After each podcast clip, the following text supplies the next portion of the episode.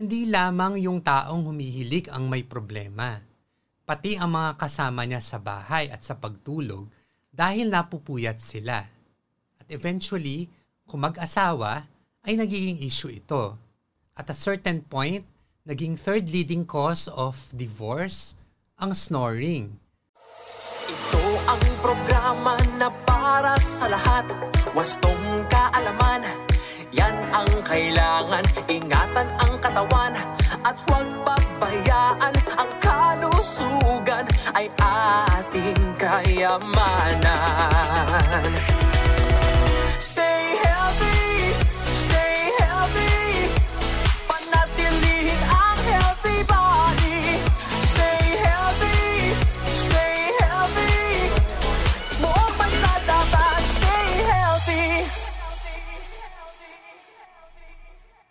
Magandang araw sa inyong lahat. Ako po si Doc F at welcome sa Stay Healthy. Para sa episode na ito, sa segment na Kalusugan Mo, Sagot Ko, tatalakayin natin ang hilik. Bakit ba naghihilik? Ang hilik ay isang sound na pinoproduce ng vibration ng soft tissues ng upper airway habang tayo ay natutulog. Merong habitual snoring, yung palagi ang naghihilik sinasabing 44% ng males at 28% ng females edad 30 to 60 years old ang may habitual snoring. Meron ding occasional snoring, yung paminsan-minsan lang humilik. Ito ay universal. Lahat tayo at some point in our lives, humilik din. Hindi lamang yung taong humihilik ang may problema. Pati ang mga kasama niya sa bahay at sa pagtulog dahil napupuyat sila isa itong issue. Nagdudulot ito ng daytime sleepiness kasi nga napuyat at eventually, kung mag-asawa, ay nagiging issue ito. In fact, sa United States, at a certain point, naging third leading cause of divorce ang snoring after infidelity and financial issues. Normal ba ang paghilik? Kung occasional lang, I think it's normal and okay. Pero ibang usapan kung malakas at palagian ng paghilik. Maaari kasing may associated conditions na. Ano itong mga associated conditions? Una ang OSA o obstructive sleep apnea. Ito ay isang sleep disorder na may obstructive apnea. Ibig sabihin, habang natutulog ay may periods na tumitigil ang paghinga mataas ang upper airway resistance kapag ganito. Pangalawa ang upper airway narrowing. Maaring humilik kung may kondisyon na nagpapakipot ng upper airway tulad ng obesity or overweight, nasal congestion, hypothyroidism, at adenotonsillar hypertrophy, malalaking adenoids at tonsils. May mga potential consequences ba pag ang isang tao ay madalas paghilik? Latest studies have shown na ang madalas na paghilik ay maaaring related sa carotid artery atherosclerosis.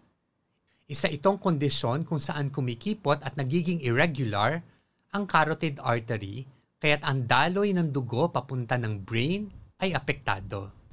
Paano i-evaluate ang taong naghihilik? Una ang history.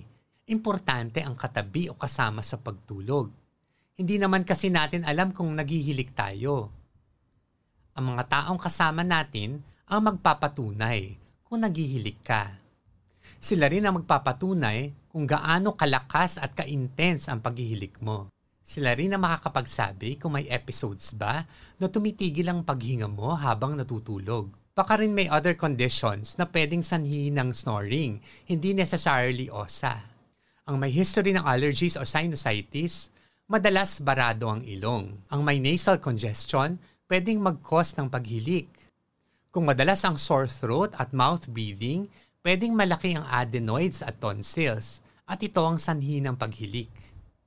Kung may fatigue naman, weight gain, cold intolerance at constipation, maaring may hypothyroidism at ito ang cause ng paghihilik. Habits na associated sa snoring dapat ma-identify din tulad ng smoking and alcohol use. Bukod sa history, pangalawa ang physical examination. dapat hanapin ang physical signs na associated sa OSA. Ano itong mga physical signs na related sa OSA? Ito ay truncal obesity, large neck circumference, or crowded oropharynx.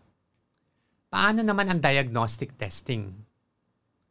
Ang primary purpose ng diagnostic testing sa isang taong humihilik ay para i-confirm kung meron bang OSA or wala.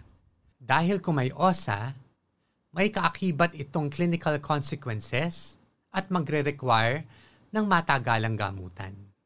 Meron ding mga screening tools na available para sa OSA. Una na dyan ang Berlin Questionnaire, isa itong self-administered questionnaire na naglalayon na mag-identify kung sino ang may OSA. Pangalawa ang Stop Bank Questionnaire, Parehong questionnaires ito pwedeng ma-download sa internet. Ano naman ang mga pwedeng gawin para mabawasan ang paghilik kung wala kang OSA? Kung walang OSA, we should always try conservative measures. Una, weight loss para sa mga overweight or obese.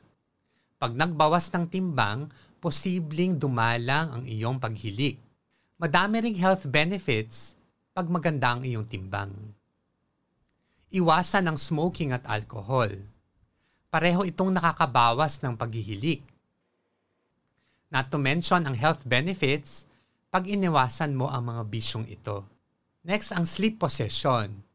Ang pagtulog sa lateral position or nakatagilid ay pwede mo ring subukan.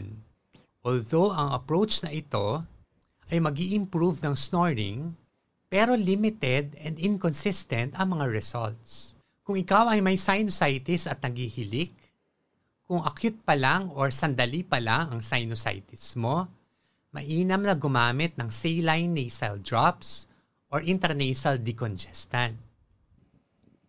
Kung chronic naman or matagal na ang sinusitis, pwede naman ang intranasal steroids. Of course, may basbas dapat at reseta ng inyong doktor. Kung hindi pa rin naibsan ang paghilik, kahit gawin ang mga conservative measures, maaaring gumamit ng nasal dilator. Isa itong device para i-dilate ang anterior nasal valve. Na-check ko sa mga available na leading online shopping sites.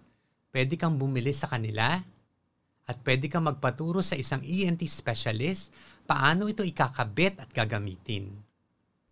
Meron ding oral appliances. Ito ay customized oral devices na prescribed and fitted by dentists. Ang role nito ay mapalaki ang size ng upper airway during sleep para mabawasan ang snoring. Magtanong sa inyong dentist kung gumagawa sila nito.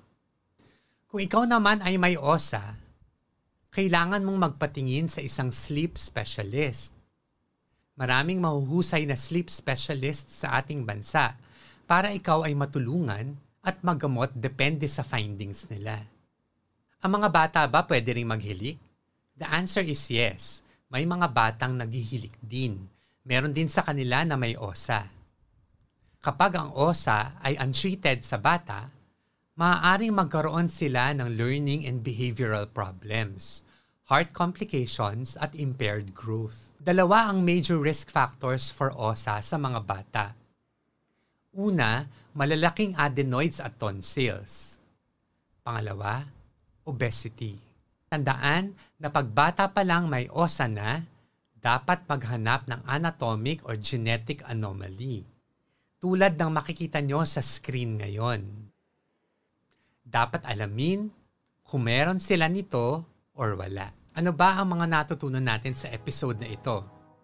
1. Ang hilik ay sound na napoproduce ng vibration ng soft tissues ng upper airway habang natutulog. Number 2. Ang occasional snoring ay universal. Pero kung habitual at malakas ang paghilik, dapat malaman kung may OSA ka or obstructive sleep apnea. Ang OSA ay isang sleeping disorder na kasama ng paghihilik, ang pagtigil ng paghinga habang natutulog. Ito ay associated din sa carotid artery atherosclerosis. Number 3. Pwede ring may ibang conditions ka kaya ka humihilik tulad ng obesity, nasal congestion, hypothyroidism, o malaking adenoids at tonsils. Number 4. Kailangan magpatingin sa doktor para malaman kung ano ang sanhi ng iyong paghilig. With proper history and physical examination, malalaman kung anong tests ang kailangan mo para ma-identify ang cause ng iyong paghilig. Para malaman din kung may kailangang gamot para mabawasan or better yet, mawala ang iyong paghihilig. Number 5. May screening tools available online para malaman kung at risk ka sa OSA. Number 6. Kung wala kang OSA at naghihilig ka, pwedeng conservative measures muna para mabawasan ang paghilig. Pwedeng magbawas ng timbang, iwasan ang sigarilyo at alkohol, subukan ang lateral position pag natutulog. Kung may sinusitis, pwedeng magbigay ng intranasal decongestant or steroids depende sa tagal ng sinusitis. Pag hindi umubra lahat, pwede kang mag-nasal dilator. Paturo ka sa isang ENT specialist paano ito ikabit o gamitin. Pag hindi pa rin nabawasan ang paghihilig, pwedeng gumamit ng oral appliance. Care of your dentist. Number 7. Kung may OSA ka naman, kailangan mo ng isang sleep specialist para mabigyan ka ng isang treatment plan na naaayon sa iyo at sa sanhi ng OSA mo. Number 8. Bata man ay humihilig. Tulad ng adults, dapat din malaman kung ang bata ay may OSA o wala. Kung may OSA during infancy, dapat hanapin ang anatomic or genetic abnormality na kaakibat ng OSA dahil kailangan din itong gamutin. At dyan po nagtatapos ang ating episode for today. I hope you learned a lot from this episode. Don't forget to like, share, and subscribe and hit the notification bell para ma-update ka sa mga latest videos namin. Pwede rin po kayong mag-comment at magbigay ng suggestion ng topics para sa aming mga future episodes. Muli po, ito si Doc F. Stay healthy! Stay healthy! Stay